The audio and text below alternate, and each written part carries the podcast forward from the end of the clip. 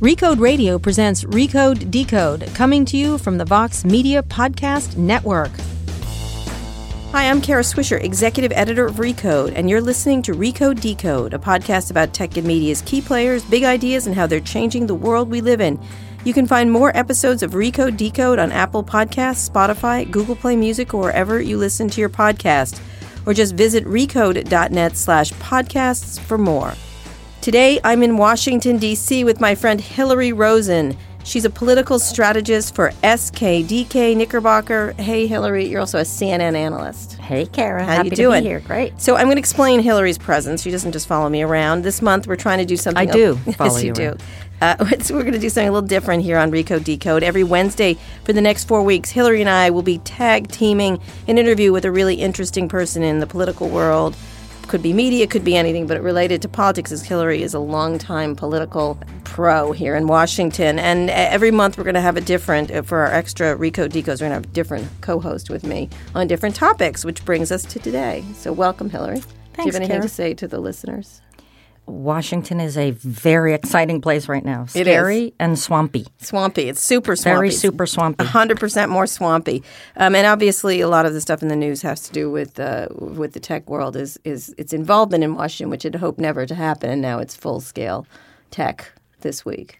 I think we've never seen this kind of scrutiny on the tech industry, certainly, but probably not since post 2008, the scrutiny on the banking industry. Right, right. Have we seen this kind of anxiety around the impact of a particular industry? So t- go through for, for listeners who don't maybe are paying that much. What's the stuff that tech is really focused right now? There's been a bill, so go through the couple of things that have been going on. So there are multiple areas, and we've got great guests here today to talk about them. But if you go down the list of sort of what people are looking at, it's the role that the social media companies played in the election, both on the paid advertising side as well as the social media Content. Uh, content side, the so called fake news, but not just fake news, but also trading information and using false identities for content.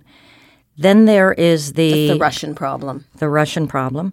Then there is the actual uh, investigation of the Trump administration officials and what role they may have played in colluding Mm-hmm. with Russia or anyone else in Using the uh, internet. using the internets, Yeah. the the World Wide Webs Yeah, invented here and used against us. Um, in this uh, election. And then there's the antitrust issues and consumer problems that people are talking about, whether some of these companies have gotten too big to regulate, the so called is Amazon creating jobs or killing jobs question.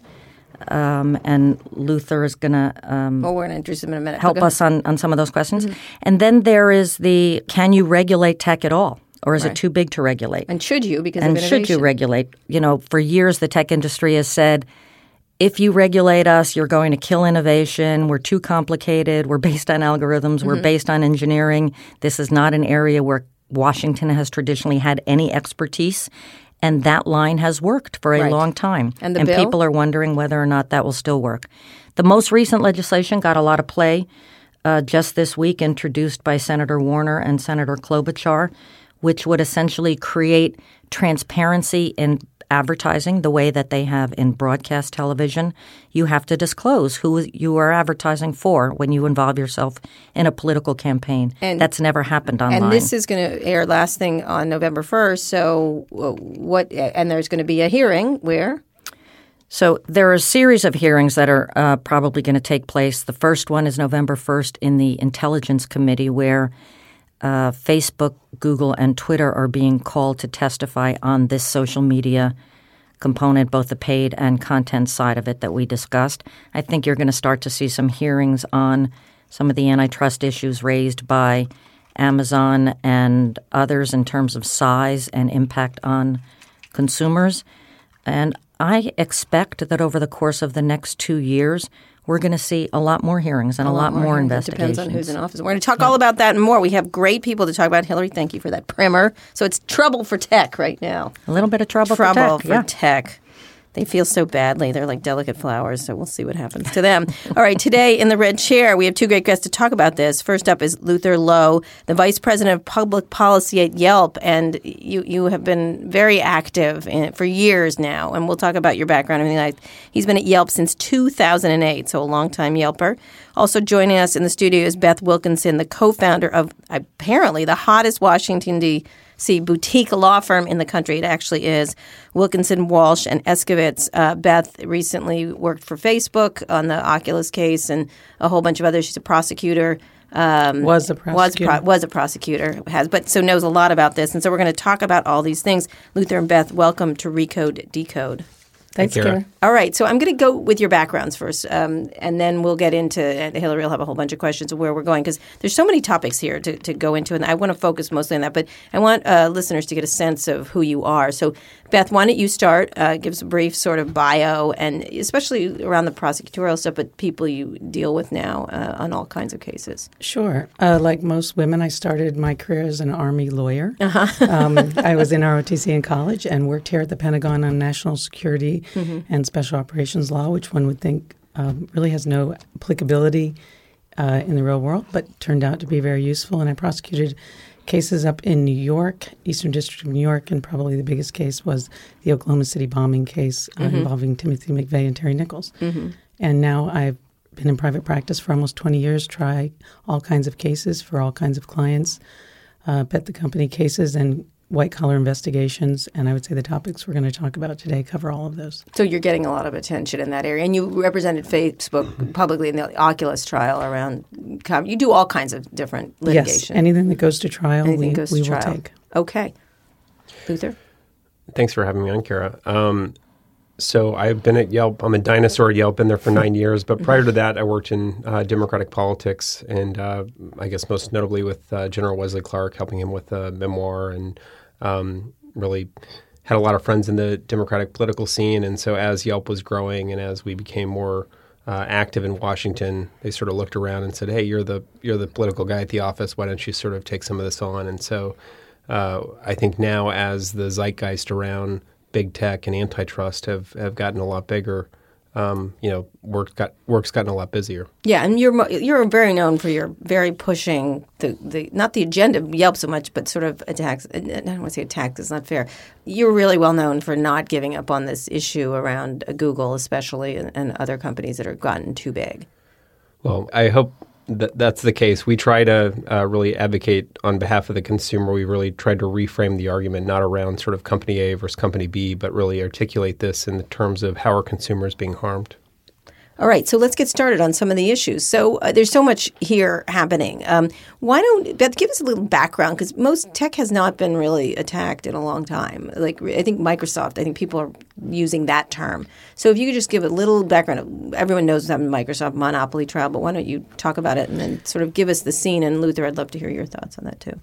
Sure. I mean, I think it goes back to what Hilary's saying. When a company or an industry gets so big and so powerful it's just a, a knee jerk reaction of the government to start investigating in any way they can. And sometimes their competitors come in to help, which is often true in the antitrust context.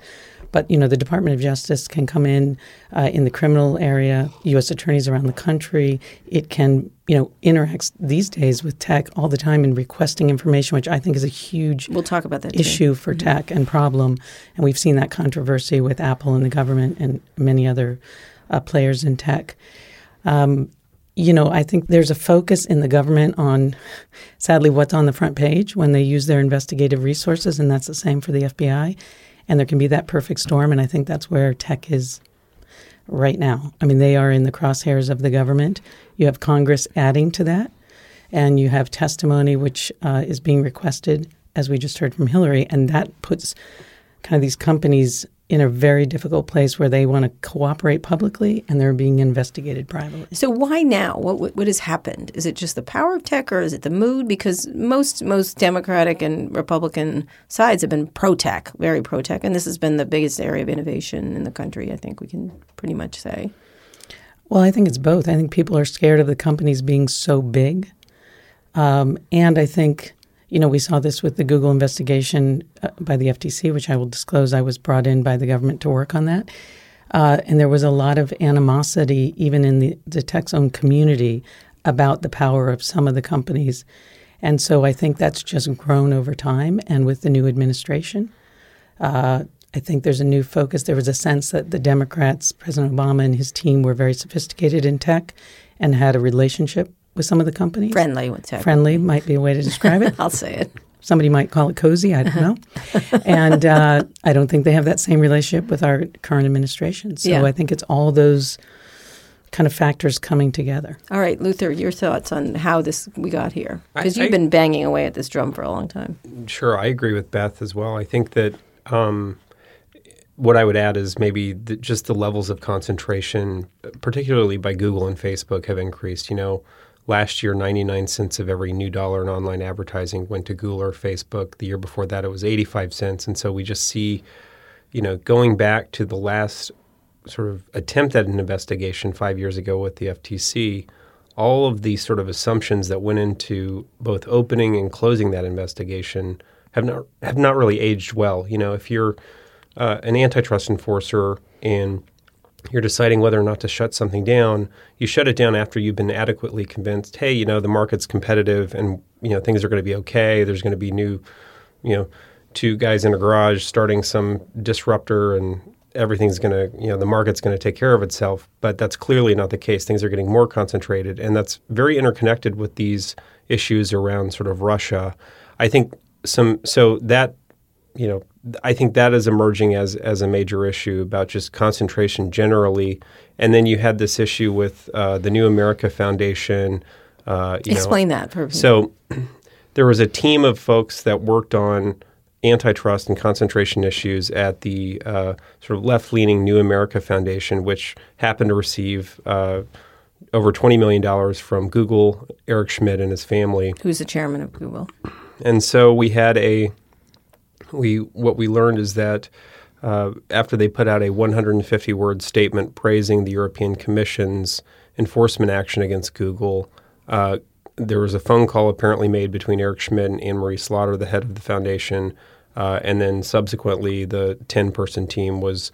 Uh, spun off. They were effectively uh, fired, and so a lot of uh, gray area around was this sort of a, a you know, did Schmidt call him this hit of this team? I I, don't know. Yeah. Uh, what, Did he get what he paid for? Exactly, and so so that I think um, raised a lot of awareness on the left, where Google tr- at least has traditionally um, had a lot of fans, and then like within three weeks of that, you had this James Damore anti-diversity memo come out of Google, and I Right. think that's kind of like erupted the the Bannonite crew, where you have folks who are just saying, "Oh, all these Silicon Valley tech firms want to shut down right wing views," and so it's sort of this perfect storm, this convergence around uh, on both poles. Which kind of started off the Facebook at Hillary. Yeah, let, let's go there, this perfect storm around tech, because I'm wondering whether either of you think that if Hillary Clinton had won the election, whether we would still be in this situation. So, in other words, is this organic due to size and dominance and consumer impact, or is this really an outgrowth of people's frustration at the ele- outcome of the election? I think it's the former. I don't think. I think it could have easily happened if Hillary Clinton were the president. I think the She was not as friendly to tech. She she was She wasn't, She got but I- money from them, but didn't get a lot, and, and it wasn't the same kind of love affair. A lot of people in her team, though, were, Yeah. were former. I don't think it's uh, what I think the problem is. Uh, Luther alluded to this is the Democrats were friendly with tech and they thought they were politically aligned in terms of gender issues. And Kara, you've always talked about tech and how they can seem to solve every problem except for gender parity. Um, and so I think stripping away and showing all the true gender problems they have from just pay equity to uh, sexual harassment, it's disarmed the Democrats. And they can't really come to the defense of tech anymore. So I do think that is a perfect storm along with the concentration issues. And I don't think it really does matter. People want to blame this current administration. I think they are always looking um, for high profile cases, but prosecutors don't really care about the politics. They care about the high profile nature of the case and whether it's interesting. So I think it would have happened either way. I, I- it's a great question. I think about this a lot. I was, you know, very personally involved in the Clinton campaign, raising a lot of money and trying to uh, internally make sure that they were strong on antitrust. I think there were some sort of folks that were trying to ride from the Obama administration into a future Clinton administration and have that chummy relationship with Silicon Valley that I think would have resisted calls for at least antitrust enforcement. Um, but I do think there were signals from the cam- from her campaign that showed that she was would would have taken it seriously. I know there are folks like Senator Warren that were kind of holding, uh, you know, the the campaign's feet to the fire and saying these issues are important.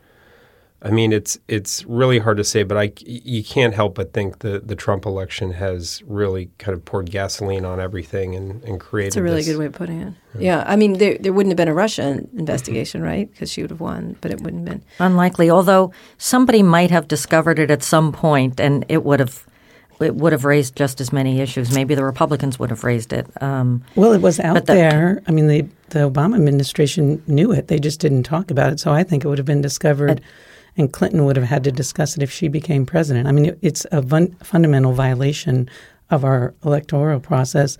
And I don't think it's that he got elected; it's that there was interference, period, right. in the election.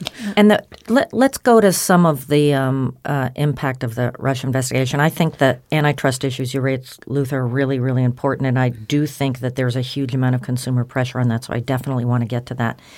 But when you think about an uh, an investigation, this isn't just one investigation. This is multiple investigations. And Beth, if you are in these companies and you're trying to be transparent because that's sort of the buzzword of the day. We we ought to be, you know, we saw Sheryl Sandberg in town last week and we've seen Jack Dorsey out there Twitter, Facebook and Twitter. Yeah. Facebook and Twitter. We've seen, you know, Sundar talk about transparency. Everybody is talking about these companies needing to be more transparent which means the public and the press want to see the ads, they want to know about the fake identities, they want to know where the money transfers are, they want to know who's buying and circulating among all of these uh, networks. But if you're inside these companies and you've got Bob Mueller, the special investigator, looking at this, you have Congress looking at this, what do you do? How do you balance the public's desire to know everything versus what they're really worried about, which is the bottom line and protecting themselves legally? Well, first, I think we should be careful not to always call it Silicon Valley or tech mm-hmm. because some of these companies are, handle it quite differently and have different issues. And also, they're not involved. I mean, I was right. just talking to people, both Apple and Microsoft, and they're they're like, we don't got nothing to do with this, but we're getting, you know, it's the vir- they call it the viral yeah. contagion. Like it does over all of tech. I mean, Apple might have a problem later if there's some encryption issue, but right, and even the ones that are involved have different different ways of handling it. Mm-hmm. Um, the other thing I'd like to say, these aren't. This isn't new. This is a tech problem. I'll go back to you know, putting them all in the same category. This happens to industries all the time where there's multiple investigations. I mean, this is what we do in other lawyers, where the government's investigating you. There's private plaintiffs who want to sue you. There's different government investigators and Congress. Think back to the financial crisis. The banks were all dragged down here, put in front of Congress. They were investigated by prosecutors. So tech thinks when it's happening to them, it's the you know biggest outrage. Oh my gosh! Of course, but, you know they're just too young to know that it's. I'm old, so I know that it's happened mm-hmm. to all these industries. Really good point. Mm-hmm. And so there are people out there that know how to counsel people, like Hilary and others, that uh, know that what you need to do is first of all you need to figure out what's really going on in your own company. I think people sometimes talk too quickly and then they are correcting themselves, and that's a huge problem in front of the public. It's a huge problem in front of prosecutors who look for consistency. So you need to figure out what's really going on in your company, come up with what, you know, I don't even want to call it a message because it has to be what's yeah. really happening. And then you do have to be transparent because you're you're a public company, the public will not tolerate it. So you have to testify in front of Congress. And I think the companies that are involved are smart. They have their general counsels who are some extraordinary people. Mm-hmm. And then you have to go into the government and cooperate. But how you do that, you need good advice from seasoned professionals because you don't just go in and start talking because often you will go in and say things that are wrong because you haven't done your homework, you haven't been tested, you haven't gone you haven't gone through a murder you saw board. that with Twitter just recently in the uh, yeah, short the short beginning part they didn't they looked like they hadn't done their homework in any way whatsoever. And so people start to think that you're not being truthful when you haven't been careful and thorough and you shoot first and aim later, as they say. And I think that's a huge mistake for companies who haven't interacted in DC with the political arm and with prosecutors. uh, Luther, they've been raising a lot of lobbying money for uh, the, the numbers have been going up rather precipitously for all these companies. Certainly, and and I think I would even go back to the 2010 was when the FEC was originally looking at a lot of these questions around how is in how should a a platform like Facebook or Google disclose political advertising, disclose who the purchaser of that political ad is, along the lines of what we see in sort of a a television ad. And uh, the written submissions of these companies was kind of laughable. It was saying, "Well, these we should be treated like the the buttons and the pencils because you know the ads are so small that we can't put a disclosure there." But of course, these are technologists that could easily create sort of mouse overs or interstitials or ways to to get that information there. And so I think that you, you sort of have to go back seven years to those discussions with the FEC uh, to to see where the this problem began. That's then, the Federal Election Commission, Commission. which you. is Sorry. pretty tooth- oh, you Washington people. pretty toothless. Yeah. It is pretty toothless. You're right. That's that's also part of the problem. But then you sort of couple that with the amount of concentration. Yeah, it's it's uh, there's a reason that this type of problem didn't happen in 2012, 2008. There's just been so much more concentration uh, within these industries, and we are sort of, as a society, two uh, fish sitting in kind of these two information barrels, and it just makes the the target a lot easier. All right, when we get back, we'll talk more about that the the, the growth and power, and also how little Washington really does know about what's happening in tech. And in the last part, I do want to talk about what's coming, AI, self driving, and stuff like that, because that hits. I mean, Steve Case wrote a book on this, um, talking about that soon there's going to be some real problems, and now there are. But first, uh, if you're enjoying this interview, then you should check out one of our other podcasts, Recode Media with Peter Kafka. Peter, who did you talk to this week? Kara, first of all, I just want to say hello. It's nice to hello. be in the same room with you. It's Thank very you. exciting. Kara, mm-hmm. this Thursday in New York City, I'll be talking to Joe Hagan. Mm-hmm. Wrote Sticky Fingers. It's a new biography of Oh. Rolling Stone's Jan I Wenner. like that title, but okay. Jan Wenner doesn't like anything about the book. he, he pitched the book to Joe and then has disowned him. So it's very controversial and much Oh, wow. more exciting to talk about. And then also, what else? Oh man, we have so much good content So much the Recode Media feed. We do. Um, we just talked to Jimmy Kimmel recently. We also talked to Michael Barbaro. He's the host of the New York Times fantastically successful Daily podcast. Big, big, huge numbers. Huge numbers, one hundred million downloads, and he came Explain to what that is. us. They tell they have they have the reporters come in and It is a thing that I thought would never work, which is the New York Times reporters talking about their stuff every day. It turns Mm-hmm. out it's fantastically successful, as it should be. It's great. Yeah, it's well produced. It's really interesting, actually. You don't have to read the paper, but I do anyway. No, it, it adds to the paper. It does. Makes It you really read does. the paper more. Yes, I love it. Fantastic. This has been an ad for the New York Times. This has been an ad for the New York Times. Sounds great, Peter. You can find Recode Media on Apple Podcasts, Spotify, Google Play Music, or wherever you listen to podcasts. We're here with my special co-host Hilary Rosen, who's going to be here for four weeks in the month of November. November is an election month, so it's also a political month, and Hilary is an expert on politics, and she's going to be co-hosting a whole series of shows we're doing. Um, our guests today are Luther Lowe from Yelp. He runs their public policy arm. Uh, Yelp has been a very active and vocal, one of the few companies in Silicon Valley that's been vocal, talking about the, the growing power of companies like Google and Facebook. Um, and Beth Wilkinson, who is a hotshot lawyer who's represented some of these companies, also have been involved in, in various things on both sides of this. Um, and we're talking about the, the, the problems that tech is facing. I think it's been in the news a lot lately. We talked a little bit, Hilary asked about the, the Clinton administration who in the Trump administration is leading this. Now I know Donald Trump made a lot of anti-tech remarks on the on the campaign trail, and I don't think he knows almost anything about tech or science or things like that. But I think he has a lizard brain for understanding trouble. You know what I mean? Like I think he is identifying something that people feel about tech, or, or is a good it's a good target. So can you t- each talk about that, sort of this administration and their thoughts about this, and where is there any organization to to going against uh, big tech? Well, I think you're right. The president realizes the same way he touched on his base that there are people out there that are afraid of tech, whether they're taking the jobs or they don't know how to use tech. And there's a huge divide between Silicon Valley and DC and how people understand it. Um, you know, it starts at the Justice Department. Jeff Sessions, who I think the Attorney General wants to do what the president wants him to do because they've been in this odd fight over other issues.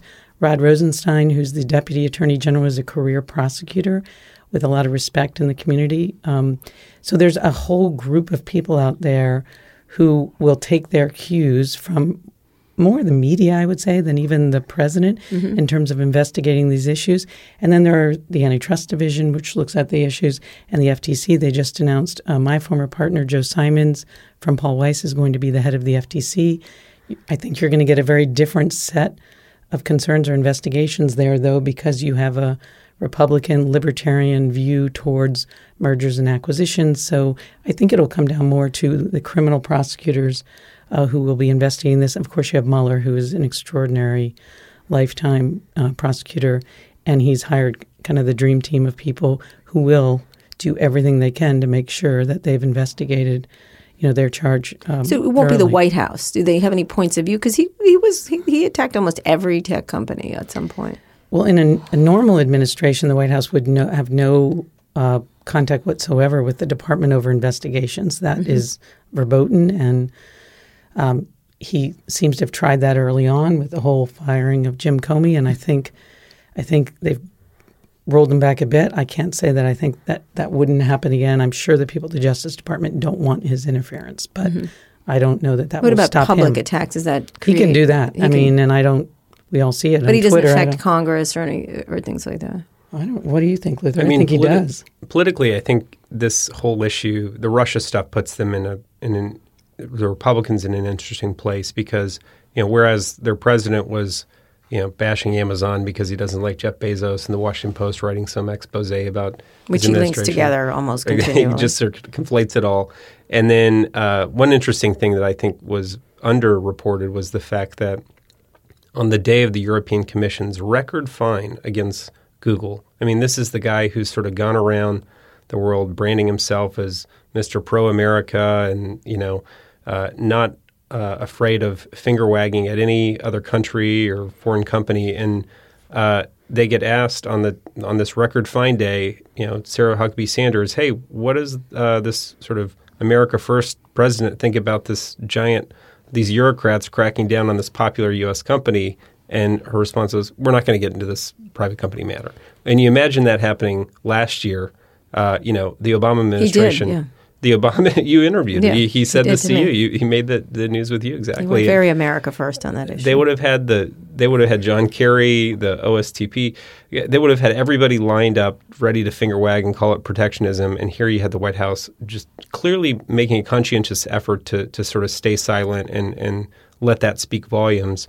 And then you've got you know this this Russia stuff. Uh, there's clearly among that kind of Bannonite crew a resentment and paranoia around Silicon Valley, its employees, the political leanings of its employees, uh, who say these they can't be trusted, they need to be regulated and broken up. You're reading these sort of accounts of Bannon saying this stuff. Utilities is the word he used. Exactly, and and then you have. Uh, um, you know, in doing that and sort of making those claims, in some ways you're you're adding fodder to the the Russia meme. You're saying you're implicitly admitting that you know Russia may be uh, you know have used these tools in a way to help uh, Trump. So that it, that is the catch twenty two that I think members of Congress are facing right now, uh, Republican members of Congress, because even though it is Democrats that have been traditionally cozier with Silicon Valley, as Beth alluded to earlier, because of the perception of sort of social and progressive mm-hmm.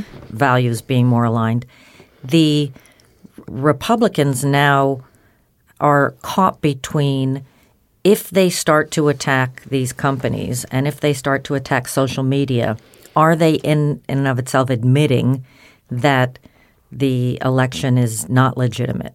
And so there is this kind of back and forth. We'll see uh, at these intelligence hearings that we referenced earlier on November 1st, Chairman Burr, Richard Burr, Senator from North Carolina, who's actually the chair of the committee. We've seen Mark Warner be a lot more vocal about this issue, but he's actually not the chair of the committee.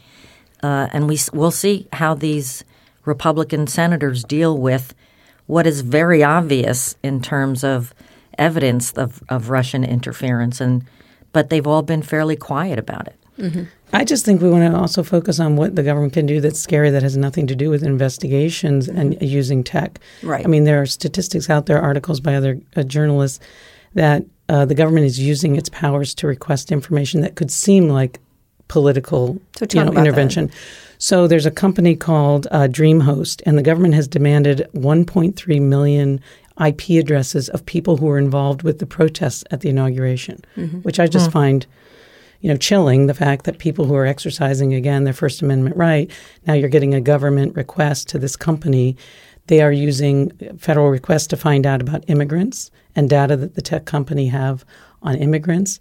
You have this whole issue of search warrants with phones. You know, Microsoft did an extraordinary job in the Second Circuit, the court that oversees the New York federal courts, saying the government shouldn't be allowed to get a warrant to take data that was stored over in Ireland. And they won that case, and the, the warrant was not allowed to be issued or executed.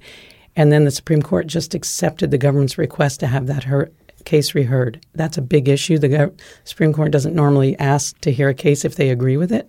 Mm-hmm. Uh, so I think Microsoft and the tech world is concerned about that. The number of requests to the companies, um, I think there's an article that 26 of the biggest tech companies have had more than twice the request for data in this year alone than they had the last year. So I think those requests are talked about now more by the government, and I think that's that's cause and those for are concern. FBI requests, right? That's what I, when I say government, I mean subpoenas, you know, things that the government thinks they're allowed to. And request. why is that? Well, because tech is taking over. Like in the old days, you know, when I was a prosecutor, you could get phone records very easily. Right. Just the like I the called you the day, right? right?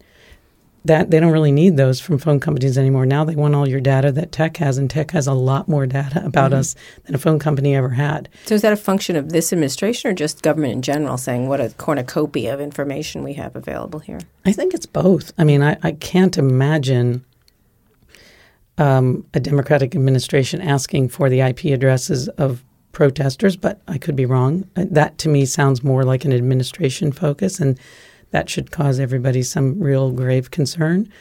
Uh, in terms of requesting, you know, more data, I think that is just how the world has evolved, and that's why I think Microsoft and other companies came in and filed a brief supporting them, fought hard on this search warrant.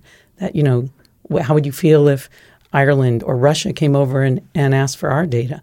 I mean, would we want to give it? That's what the, you know, that's what the uh, government is saying. That even though you have your data stored in Ireland, we should have to cough it up here. Right. Well, I don't. I don't want my data given to the Russians if they come over and make a request. So, can the tech companies successfully conflate those issues to uh, get the public on their side? Whereas there may be legitimate reasons to want to be able to identify, for instance, Russian identities and you know fake identities on Twitter or on on Facebook. I think they um, could. And, they need to. secured that. They, they they have a long way to go to explaining what they do, and that is their fault. You know, I do that as a trial lawyer. My job is to translate complex concepts to jurors so they understand. I don't really know how to do anything else. They need to do that. Yeah. People don't understand, and what tech says is, well, Washington doesn't, doesn't understand. That's true, but it's your job to teach them. Right. And if they don't, and Microsoft had that problem many years ago, and it was very costly. That idea of like, well, you don't understand, so we don't need to talk to you. And Luther, you point. had a about this issue. Oh, I was, excuse me, I was just going to jump on Hilary's point earlier about the the political dynamics between the R's and the D's on this. That um, the one, the sole sort of Republican co-sponsor at this point on the uh, Honest Ad Act uh, that that Klobuchar and uh, Senator Warner are advancing is McCain, who's not exactly beloved by the the White House right now. So that uh, may also underscore the fact that this this is an awkward issue for uh, Republicans to to really rally So behind. where do you go? Because what's interesting is everyone's everywhere on everything. Like it depends on the topic. You used to sort of know where people were on topics, but you have an administration that's Peter Thiel as an influencer uh, on the president. They tried to bring a lot of these tech people onto these commissions, and they all went off of them. And at the same time, the, we had an interview with um, Cory Booker, which was quite hostile to tech. So it just depends on the issue. How do you navigate that as a lobbyist? Like, because you don't know where you used to know. It seems like which side was on which side. You know, I am happy to sort of explain and uh, sit down with anyone who I think could could help uh, sort of move the chains on on the issue of sort of uh, addressing the problems of concentration in in the technology world. And so we have to sort of talk to folks on on both sides. And yeah, what's what's sort of weird about the job these days is that you have uh, things that you could almost sort of put quotes and say, "Was this Elizabeth Warren or Steve Bannon that said this?" and that's um, that that's made the year a bit interesting. I'm not sure that sort of Congress at large. I don't know if I mean we we are kind of reading this about reading about this in the New York Times every day, and we're seeing this. Uh, it, feels like uh, tech's really under the gun, but um, you know, it's not. I don't know if that's getting down to every single member of Congress. Like if you, uh, we had a letter uh, that that Keith Ellison uh, told us about after the fact, uh, being sent to the FTC, asking them to open up all the Google files, and I thought it was kind of surprising. It was just sort of one a single congressman on that letter that you know, presumably they circulated it and couldn't get uh, more signatures. So I, I, don't know how. I, I, think that there's a lot of goodwill and durability uh, by these individual companies that they built up by providing kind of white glove support. Uh, so here's you know, Congressman, is how you manage your Facebook page, or here's uh, here's how you run your Google ads for your campaign. And um, but the the ultimately, I think this is sort of a, a they're particularly on this upcoming hearing where they're they're uh, sort of having to ask tough answer tough questions about the ads it, it is sort of a product of their own creation because they are the ones who, in 2010, were saying, oh, treat our ads like buttons and pencils. Mm-hmm. I, Luther just referenced something that I think listeners may not understand that is really, really important, which is that for the last 10 years or so, each of the major tech companies have had an entire – essentially um, apparatus, a global assist team mm-hmm. for politicians right. to help them you use the embedded ones that Facebook did. Yes, to, yeah. to, help them use their systems more effectively, and right. oftentimes that was to help them pay for advertising more efficiently, and other times it was just how do you use our free tools better? Right. So that was, you know, tech help that campaigns didn't have to pay for that members of Congress didn't have to pay for, but that they you know, effectively used to reach their constituents. Sort of like free cars so in the auto industry. It, it, it, would be it would be just like that, as yeah. if Detroit said, "You need to get from campaign stop to campaign stop, so we're going to give you cars we're going to lend you cars to do it and show you how to drive. But and, I think that's demonizing. I'll and defend the tech companies. I, I, People no, no, no. know what tech does for them. Yeah, I mean, no, it does. I, and, and, and I'm saying this without actually without value judgment. It's just that it is a way that they have embedded themselves into the right. fabric. It's an exertion of soft of power. politics. Yeah, yeah. that is uh, so, quite important. So, and, Beth, talk about that that idea because the word embedded, when Brad Parscale from the, from the Trump campaign talked about Facebook, that word was so loaded. I mean, it was wrong. It was wrong because they do provide everybody. They provide the Democrats, the Republicans. Yes, they and do so it the across word, the board the, politically. But yeah. the word embedded, and it looked like they were helping the Trump administration was sort of. I'm, I'm right, assuming they're trying to make it sound devious. Right. I, I, think Brad Parscale just wants more business. That, that's what I read for it. But it definitely had resonation because I had a lot of re- uh, readers write me because I said that's ridiculous. They weren't embedded. They were there the whole time. And the the point is, the company's job. It is their job to teach the people here in Washington how tech works. But I think tech has a good re, uh, resi- or residue or residual of, of, goodwill because we all know what tech has done for our lives. Mm-hmm. So you don't have to come in and teach me how to, you know, pay for my political ads. That's helpful. But, you know, I read my iPad. I can go on my Facebook page and talk to my family and friends. I mean, it has transformed life, even for those of us that aren't as sophisticated as the people out in Silicon Valley. So I think Congress is treading lightly, too, because these aren't all one issue. And tech companies have different issues within their own companies, and they come out in different positions depending on you know what the particular issue is. Like you were saying at the beginning, you know, Apple and Microsoft aren't really involved with this Russia stuff, and they're like, why are you you know hammering me for this? Mm-hmm. So I, I think there's a lot of um, there's just a level of sophistication that people may not have, but they realize that this isn't just one big issue, and they need to be very careful in regulating or legislating. And and there's one more point to that, which I, I think you mentioned at the outset. Tony Romm of Recode had a good story about this this week, which is that those very same members of Congress who are essentially responsible for oversight and regulation of tech, as they are in every other business, are also now, for instance, soliciting Amazon to put their new headquarters in their state. Genius by Amazon, so, frankly. You know, virtually all of the large tech companies have made a significant effort in trying to spread out the jobs across the country to, to move them away from just Silicon Valley.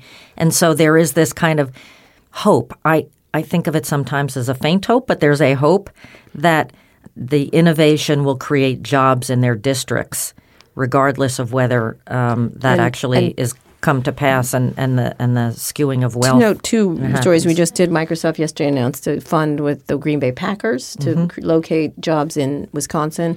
Google a billion dollars. I'm sure you saw that, Luther, um, to create jobs. Um, Kara, don't you take credit for that for your Kentucky tour? I heard you down there. I know you think that. I do, It is a I great do. thing to be moving. I think it's jobs. a lot Yeah. of press right now. Honestly, I'll be honest with you. I don't think they really mean it, uh, but that's okay. Um, if it works, it works. But I do think it's PR. It's on their part, you know. And I think they're and, and I think the Mark Zuckerberg's livestock tour of the United States is another part of that. I beg to differ. Okay, you I saw him that. down in Dallas do it. all right. And I think, you know, you see him put on his Facebook page every year what he wants to learn. I get it. He's an incredibly curious guy, and I think it's, you know, it's it's a bit cynical, and I know you're you're good at that, and there's a good reason for it because a lot of times these guys tell you things that Mm-hmm. Are just not true. But Right.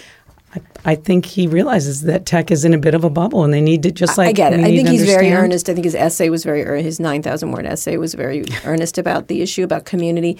But it's sort of like saying some it's someone who caused the problem saying we should do something about the problem. That's, least- that's that, that to me is like a little. At and least I, he's doing something. I get that, but uh, and I don't think he's he's not a particularly PR savvy person, as you can see by some of his videos where he should have lighting or something like that. Like he's not. I don't think that's the case with him, but I do think it is a. To me, it's more pandering to people. Like we'll come and visit you and look at you, like you're. You know, do you know what I mean? Like nobody comes out to I, Silicon. I think it's sort of less personal and more of a big public policy issue, which is how, wh- what, where are the jobs in the next, you know, Right. twenty years? What does grow them? When Amazon, you know, d- slaughters retail, are they creating more jobs by um, uh, providing more distribution for small businesses, or are they really just slaughtering retail? I think that th- these are the questions that, that policymakers and the, and a more thoughtful president would really be asking and delving into.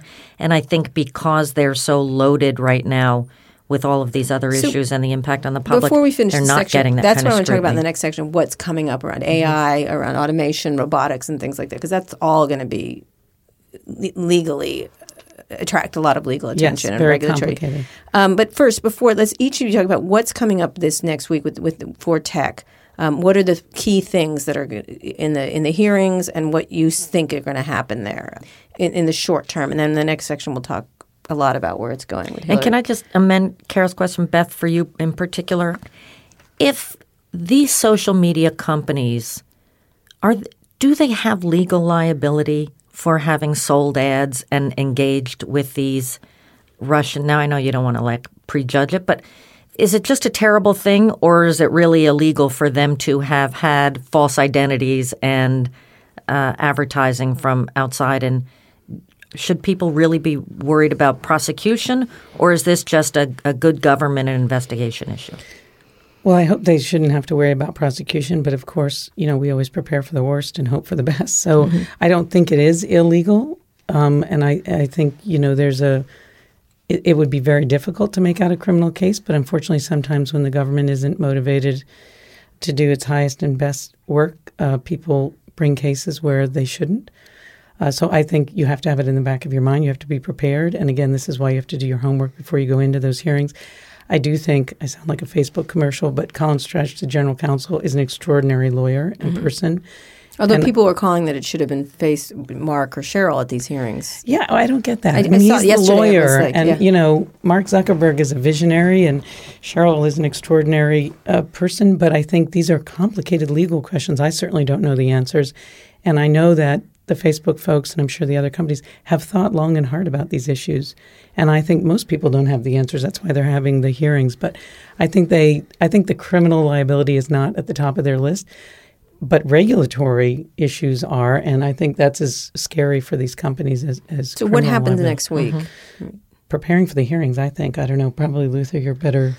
I, I mean, tied into I- this. frankly, I, I don't think these hearing. I think these hearings are inadequate reactions to sort of the s- symptoms of the same problem. The problem is the failure to enforce antitrust laws and that of concentration. That you know, there's a reason that we didn't have these hearings four, eight years ago is because the internet was more open, it was more pluralistic, and that's just simply not the case today. And so, uh, I'm looking forward to them in that sense. But I don't think, you know, it, I, I actually don't know. I, I hope that they're asked. Google at least is asked about not money only being paid out, but also paid to Google, but also uh, sort of the two way street where uh, uh, broadcasts like RT, the Russia Today, you know, was one of their premium content providers. So they're doing a rev share. They're getting payouts on that. And so what for those sort of content creators was there were they using that effectively as an ATM to help fund other operations?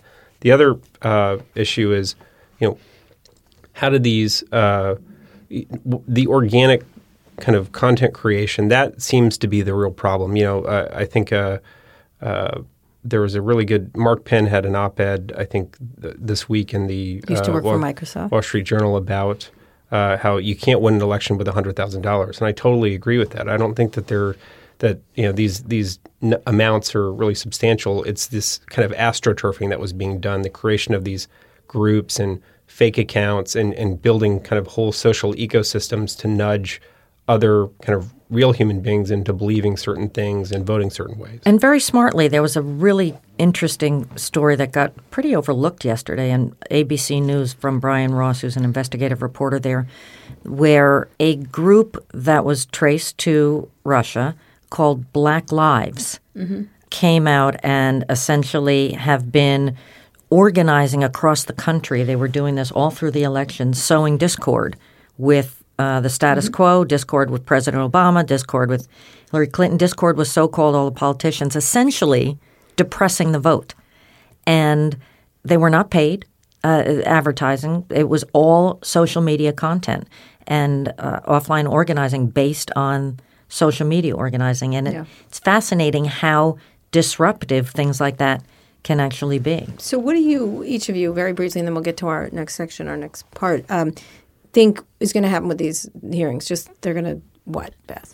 I don't think much. I mean, I think they're going to have this dialogue, and I think after that, Congress doesn't really know what to do because they're not educated enough, and I don't blame them. I mean, I don't understand, but isn't there Tor browsing and other things people can do all the time to hide their identity? So the fact that somehow people use fake identities with Facebook or Google, Right. I just I think it's the nature of the beast that mm-hmm. you can hide mm-hmm. and do things that are So disruptive. And- nothing goes, just a lot of. well, I, I mean, there may be a way to regulate that, but I don't. I don't think anyone knows exactly how to do that, and you really have to understand the technology, Right. and that's the problem. I don't think the average Congressperson, and I'm sure Luther spent years trying to educate them, understands it. I, I'm pretty smart, and I don't understand it. Mm-hmm. So I, I think that's that's probably where you know more firepower has to be used. focus. And Luther, the I, le- I agree. I think it'll. I think it'll be pretty anticlimactic the hearing itself because you know it's just going to be sort of general counsels uh, saying, "Oh, we're we're looking hard into this and we're going to be transparent in the future," and uh, yes sir, no sir. But the uh, you know, from a legislative standpoint, this Honest Ads Act, I you know, I hope it does uh, spur a broad bipartisan discussion because there's far more that these platforms can be doing beyond uh, adhering to this button and pencil baseline that they're currently held to uh, uh, in terms of disclosure on their political ads. Well, you know, Luther, they're not very powerful. That's what they tell me every day. Sorry, Beth, but they do. It's really exhausting. Right. Well, when- and the other when issue is- billionaires tell you they're not I powerful. agree. Congress may not know how to regulate them, but are they smart enough to identify enough incentives for them to self regulate? Right. And that's the big issue. So we're going to talk about that going forward because there's a lot of stuff that's going to need a lot of government involvement and probably a lot of problems going forward and solutions that are needed to figure it out. We're here with Luther Lowe from Yelp, uh, who does their lobbying for them, and Beth Wilkinson, who is a trial lawyer who's represented companies, who have been against companies, and who's a lot about what's coming down the pike for tech companies in Washington.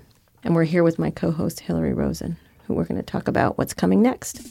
I'd also like to tell you about my other podcast, Too Embarrassed to Ask, which I host with Lauren Goode of The Verge. Hi, it's me, and I'm not a bot. You are a bot. or I'm real. else. I'm not a lizard person. Uh, you know, I question that on a daily basis. Uh, every Friday, we answer all of your questions about consumer tech. Lauren, what did we talk about this week? I'm going to turn it over to Recode's uh, politics editor, Tony Romm. Is that are you a politics editor? Yeah. Yeah. Yes, why not? It all. What did we talk about Politics this week? guru. Well, other than talking about lizard people, we talked about uh, Russian interference in the 2016 election and how Facebook, Google, and Twitter are set to testify about it on Capitol Hill uh, on November 1st. Right. And that's going to be what? a watershed? What? Give, Uh, give a it's, big. it- it's either going to be really boring or kind of a mess for these companies. Either way, they don't want to be there. So no. it's going to be a companies have a history of, but like Jerry Yang on that China committee. You don't remember that, but I do. It was not good. it did not turn out well. For Most companies that go to Capitol Hill that are tech companies don't do well. Bill Yeah, Gates. yeah. I would say that they were going to be heavily lawyered up, but the people who are testifying are the general counsels of Facebook, Google, and Twitter. So the lawyers are there. The lawyers are there. It's a very legal discussion. Very legal. It was a really great discussion with uh, with Tony. If you want to hear about all what's going on, not just about that, but other things around these social media companies and politics. And we hope you'll go listen to it. You can find Too Embarrassed to Ask on Apple Podcasts, Google Play Music, or wherever you listen to podcasts. That's Too Embarrassed to Ask. See you there. We're here with Recode Decode. We're talking to Luther Lowe from Yelp and Beth Wilkinson, who is a well known trial lawyer in Washington who deals with a lot of tech companies and issues around what is coming up for them going forward. And one of the issues, we've talked a lot about issues that are happening now around Russia, around uh, legislation around ads, around, uh, you mentioned James Damore and diversity and other kinds of issues. Um, but let's talk about what's coming next, because I think what Hilary referenced a little bit was the idea around automation around robotics, uh, around self driving cars, around artificial intelligence. These are all things that the government is going to have to be necessarily involved in for many things.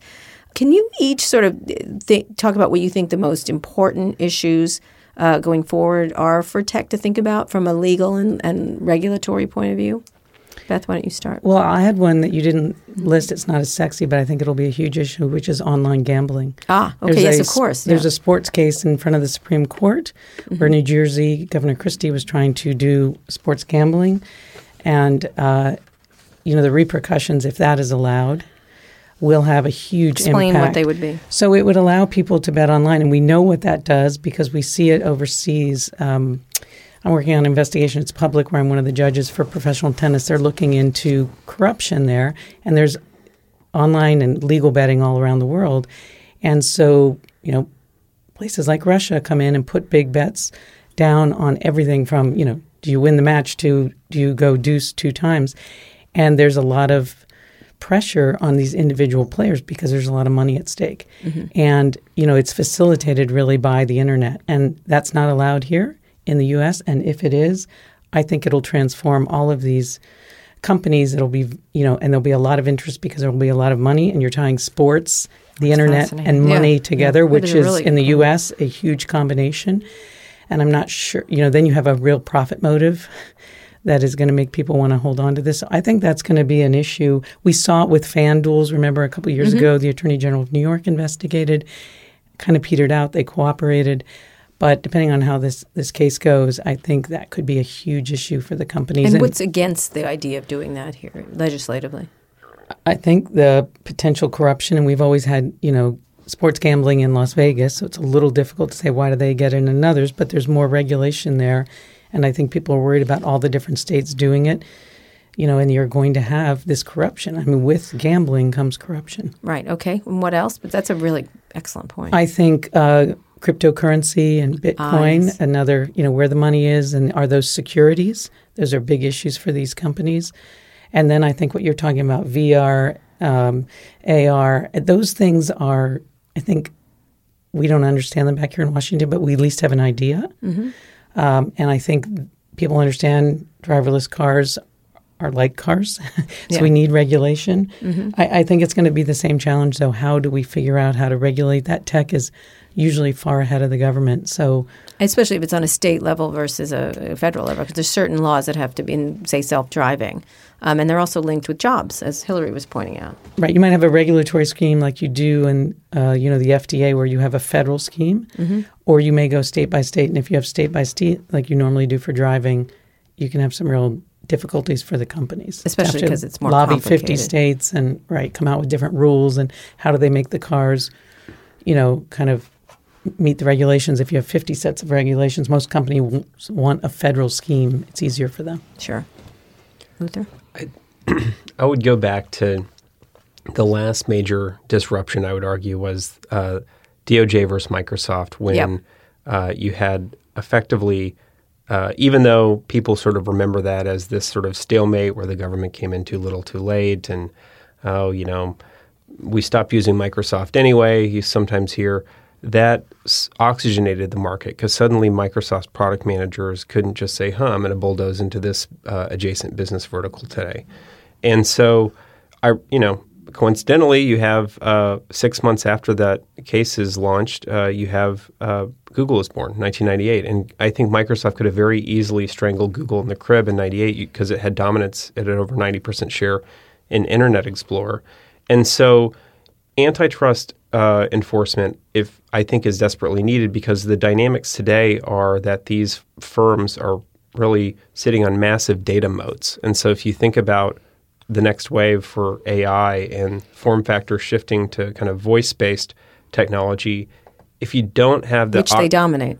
Exactly. Which Google and Facebook pretty, and Amazon dominate. if you don't have that kind of oxygenating uh, enforcement uh, happening, then you could easily see these firms just get more consolidated, get more dominant, more deeply entrenched, and so I think that that uh, is a major test. You know, Microsoft was almost 20 years ago. Before that, uh, you know, was was IBM, and then yeah, before that was AT and each it's like this 20 year cycle where government action or threat of action can create this oxygenating effect, and we're at one of these inflection points. I'd argue, and if we're not, uh, if if we don't enforce the antitrust laws, then that could lead to just more deeply entrenched dominance. I am excited about um, cryptocurrency and Coinbase just because it seems like if that kind of uh, takes off in the way that sort of the people have said it sort of is almost like TCP/IP was, it could create sort of a new medium for for value exchange, which really could fundamentally disrupt and change how. Uh, how we consume content and how we are doing this, but it's in such early stages and it's very speculative now, so it's hard to say, uh, you know, where that goes. But I, I I'm genuinely fearful uh, that this is just going to get kind of darker and more dystopian, and tech becomes more ever present if we're uh, if we're not willing to kind of you know use our antitrust laws. Have you, have you seen Blade Runner 2049? I just interviewed Jared Leto from it. Well, and, and are we at a point where government is still capable of regulating? So, regardless of your political views, there are literally hundreds point. of thousands of civil servants in this country who work at the Department of Justice on the civil side and the criminal side, at the Consumer Product Safety Commission, at the um, Securities and Exchange Commission, at the Consumer Financial Protection Board, at the um, Civil Rights Commission, at the Federal Trade Commission. You think about all at the you know the National uh, Highway and, and Transportation Safety Board for self-driving cars. Securities and Exchange Commission. Um, they, you think of, of you know twenty or or more federal agencies with thousands and thousands and thousands of quote regulators looking at various businesses, all of which are being disrupted now by tech and innovation. Bet and do they have the capacity to keep up? Well, I think they're trying, and I, Luther thinks the big thoughts. I think the small thoughts. I think some of these investigations come together in the regulatory when there's a front page issue. So opioids, right, is a huge issue. Mm-hmm. So who transports those now? They get translated pharmacies online and Amazon. So mm-hmm. if you're upset about Amazon and you don't know how to regulate Amazon otherwise, but you're mad about opiates, you could drag Amazon into that. Yep. You know, you think That's a of really good point. and so I think those investigations and those regulations are going to come in that way. Um, the Consumer Financial Protection Bureau, you know, Senator Warren's favorite little uh, bureau, has been trying to regulate um, kind of, you know, l- online lending. And now they're going after the, the Indian tribes. So, you know, they're, that's because they want to go after online lending, and that's their way of getting at the internet. So, all these things, I don't know that they're going to know how to regulate the big issues, but I think they will go after them on these issues that are kind of more conventional that they understand. and there's plenty of those. And there's plenty of those. There's and lots of them. now, because these companies are in the middle of all our commerce, you can drag these just like you're dragging in Google and Facebook on the ads. You know, they're not really the source of the problem, but because they're, excuse me, the conveyor, Mm-hmm. I think they're going to get dragged in. So that's how I think a lot of these issues are going to come in the future, just because they Very are so smart. big and they are in the middle of every issue. So before we finish up, I want to talk about a couple more things uh, very briefly. One is Europe. Margrethe Vestager is certainly not backing down, and she's She's not shy. She's not shy, and she's on. She's turns out the world is turning towards her, what she was saying. What do you imagine happens in Europe, each of you, really briefly? And then I want to go through each of the companies and what you think their biggest challenge from a legislative or regulatory point of view is. And then Hilary might have a final question. But uh, so just very briefly, Europe. I really don't know. I don't think I'm the one that's qualified. I think you're right that their regulators are have been more pers- persistent, and I think they will be compared to the Around U.S. because of the privacy, everything. administration. And privacy is such a huge issue in Europe, but also our administration is. You know, Luther's going to be disappointed because there's not going to be a lot of antitrust enforcement in this administration. I don't think. I so uh, I think what Commissioners Vestager in Brussels is doing is really exciting. Um, uh, you know, I I think that the day before she announced her big record fine against Google, there was a slew of U.S. companies that basically sent her a love letter saying, "Gosh, thank you for." Uh, doing this, we sure wish our FTC would do this, and we don't consider this protectionism. And every time I go to Brussels and I sit down with her team, uh, there's like another U.S. Uh, somebody representing a U.S. tech firm walking out of the conference room, and and that's the little secret about Brussels is it's U.S. firms are having to go to Europe to seek relief. That this is not protectionism. This is a venue uh, where they enforce their antitrust laws. And I, I would also make a distinction between enforcing antitrust and, and regulation. Uh, on the point earlier, antitrust is the antidote to regulation. If you enforce antitrust, you don't have to regulate.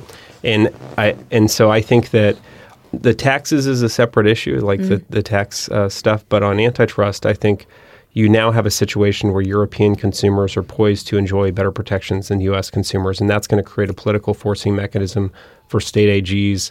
Uh, for Which I- you're going to see a lot of. I'm in states. cautiously optimistic. I mean, at least happy that we have a blank slate at the FTC. Although you're right, it is a sort of kind of traditional Republican mold. So, you know, time will tell in, in the U.S. FTC. On the regulation front, uh, the state attorneys general around the country uh, have increasing resources in some of these big states, and, and you're right, we haven't talked about them as as either enforcers or prosecutors yet, but that- is- they'll be very active. Absolutely. Which one do you think? Well, I think you look at New York and Eric Schneiderman, you look at Illinois, you look at California. They're all in the Um, opioid crisis. If you look at that, they're the ones right. bringing the cases. Pennsylvania. They they have resources, they have big offices, and They're Democrats. and Yeah. they're Democrats. All right. Last question, and then Hilary might have a last question. Mike, just each of the companies, their biggest issue they face. Uh, so let's go through them, uh, and each of you, and either you both can answer or individually. Whoever doesn't have an answer, Apple, I think they're in a good place. Uh, Encry- unless there's some encryption thing that pops up. Right. up. I mean, that's always going to be an issue for them, and they've taken a principled stand. I think um, because they're a hardware provider, basically, and they've kind of stayed above the fray. They're they're in a very good place. Um, I think it's their competitors who've gotten so big. I mean, Amazon's biggest problem is that it's so big and so good. All right, Microsoft. Doesn't register. I think they're. I It's mean, so funny. They they're used not to be as so evil. yeah. They're not. Their stock price is um, doing great. Yeah, yeah. I think Sundar and uh, the the CEOs of Google and, and Microsoft sort of buried the hatchet, and so that uh, famous beef has kind of gone Oh, by the wayside. yeah. Yeah. You got to go back to Apple on two issues, though. One is just this issue of jobs and whether they really can Right. sustain their overseas manufacturing relative to domestic. And the other are potential antitrust issues, complaints from the other companies around their dominance on the App Store and whether they can continue to, to Yeah. um, keep such a tight hold on that. Although that seems rather quaint now, doesn't it? considering all the other issues. Uh, Google. I'm not going to give you Google, but okay, you can have. You can go ahead. I mean, Google are their ads. I mean, their, their, their best revenue is going to be their biggest problem, and it's what they're facing with Congress right now. And I don't think that's going to go away either. All right, uh, Luther, go ahead. Well, today when a mom does a search for a pediatrician in Washington D.C., she's seeing this sort of Google Plus box at the top, and I think that is a way where Google is directly harming consumers, and that's really the the smoking gun that the FTC missed. And I think when Vestager looked at the the same set of evidence, they decided to move forward, and so. That's where I think uh, they're potentially exposed is is on these antitrust issues because you can show direct consumer harm. All right, uh, Facebook. I think I'm too biased to All say. right. And Mark's a nice guy. Go ahead. You know, Facebook Yes, I agree with you on that one. I think the the thing that's a little bit concerning about Facebook to me is you, you've uh, read these stories about they just acquired TBH, and uh, you know they sort of cloned all of uh, Snapchat's features, And they admitted baked them quite into- publicly about it. Yeah, and so again, I think that these are just sim- Google copied everyone too. I mean, you know, it's good old fashioned American competition. Yeah, c- Microsoft. copy. I think Apple. Facebook has a content Let's problem. have you, Jen. Yeah. I, I think Facebook has a content problem that that will stretch their credibility over time. Who is posting and what can we trust about what they say? And I think their risk is that it becomes so polluted that the that the system becomes so polluted with content that people don't trust or don't know where it comes from. They seem to be focused on trying to deal with that, but I Don't you think, there that's are because people from are treating them like they're more like a conventional media source. They, they, I mean, that's are how a they media think of it, company. but- but they they deny are and that. they aren't. They, They say do. they're a tech company, but they are a media. but I don't right. get to go to um, you know ABC News and put up what I think. Right. So it isn't the same as It's a different kind of media company, but It it's a really is. media company. They do try to shy. Hilary said they try to pretend they're a benign platform. I, this is a word I use all the time. I, I don't know. I don't know that they're benign, but my point Oh, is, I don't think they're it's benign at all. Much more. but they- I know you don't. yeah. You don't think anyone's benign. No, I don't. Um, that's I good. think you're not benign at all. I'm not benign. You are so right. Um, I But don't then even neither are you. I Yeah, don't that's true. pretend to be. Come That's on. true. Fair Um, but I think that it's different when everyone's putting their own content or what they would call their own Yes. content up, because then you get into That's First the- Amendment issues very Yeah, quickly. it's the implicit promise of the Um, well, and again, I think all of these issues are: is there a legal issue, or is there a moral responsibility, or is there a public policy issue? And the intersection of those three issues going forward, I think, right. are what's going to be our La- most challenging. last one for me, Twitter. We didn't talk about them at all, but the president's favorite. He saved that company. sort single-handedly has saved and Twitter. killed it. Saved and ruined it. Yeah. So, any issues there besides viability as a business? Right. Well, well, I think that's a pretty big issue. Mm-hmm. You know, regulatory issues are kind of a luxury if you if you don't think you're going to stay in business. Uh, I'm eager to see what their kind of plan of self governance, attacking these uh, fake accounts and trolling uh, will be, because that's clearly just dogged them forever. I, I think just, I mean, their market cap's what something like 30 billion. I mean, they're like a tenth or a twentieth of the size of these these companies, and and not a lot of. pe- I mean, They get a lot of attention because they of do the because all the media. Yeah. Well, all, and the all media and the people. people in the media use it, and I think that's the reason we even include them in the same breath. But but really, there's just not as much data. There's not as much influence, and so I think that gives them some inoculation from this. I think that's probably the most important thing about Twitter and the least used thing about Twitter is that it is essentially, of all of them, the most uh, used by elites than any other communications mechanism. Elites don't communicate with each other on Facebook in the same way. No, not at It's all. not- Hilary, last question. Um, wrap it up. Well, I'm curious whether you think this is, you know, in in a year, our dinner table is dinner table talk in Washington still going to be about the tech industry, or is this going to fade? I don't think it'll fade. It may not be these same issues we've been talking about, but again, they've transformed the economy, and you know, Washington follows the money, and they're going to talk about the companies that are really affecting you know their their constituents' lives, and that's these companies. I totally agree with Beth. All right. Thank you so much. I love much. that. Let's end on that. Let's on that. Let's, but there'll be plenty of business for you both, I think, I suspect, including you, Hilary Rosen. Hilary, thank you so much for co-hosting. Thanks This for having me, You're gonna- we have many to go. Looking forward to it. Very exciting. I, you know, and you could take my job at any time. I can see that, obviously. All right, Luther and Beth, it was great also talking to you, and thanks for coming on the show. Thanks, Kara. We appreciate it. These are big issues. We're going to bring you guys back, and Thanks we're going to much. figure it out in, in a little bit after things see what happens. If you enjoyed the interview as much as we did, be sure to subscribe to the show, be the first to listen to future episodes, or catch up on previous episodes, including some really fantastic interviews I've done with people like Leonardo da Vinci author Walter Isaacson and Yelp CEO Jeremy Stoppelman, who's your boss. Um, and in last November, I interviewed Hilary as well as the Republican political consultant Juleanna Glover on this show, so you can go and look at that. You can find all those episodes and more wherever you found this one or on our website, recode.net slash podcast. Now that you're done with this, check out some of our other shows on Recode Media with Peter Kafka. You'll hear no-nonsense interviews with some of the smartest people in media and entertainment. I host Too Embarrassed to Ask along with Lauren Goode of The Verge, where we answer all of your questions about consumer tech. And on Recode Replay, you can find audio from all of Recode's live events, including the Code Conference. Thanks for listening to this bonus episode of Recode Decode. Thanks also to Cadence 13, the company that distributes the show, including Beth O'Connell and our editor, Chris Basil. And thank you to our producer, Eric Johnson. I'll be back here at my usual time on Monday, and then Hilary and I will be back next Wednesday with another great guest. Tune in then. Hey, Recode Decode fans. This is Sarah Kliff with a new podcast suggestion for you. It's called The Impact, and every week we have stories about real people. I got pregnant two months after I graduated high school. It was not planned. we look at the policies that shape those people's lives. Too often here in DC, we stop talking about laws after they pass. But on The Impact, we will follow those policies out into the real world where all of us live. It's just fantastic. It's just great. Subscribe on Stitcher, Apple Podcasts, or whatever podcast app you like the most.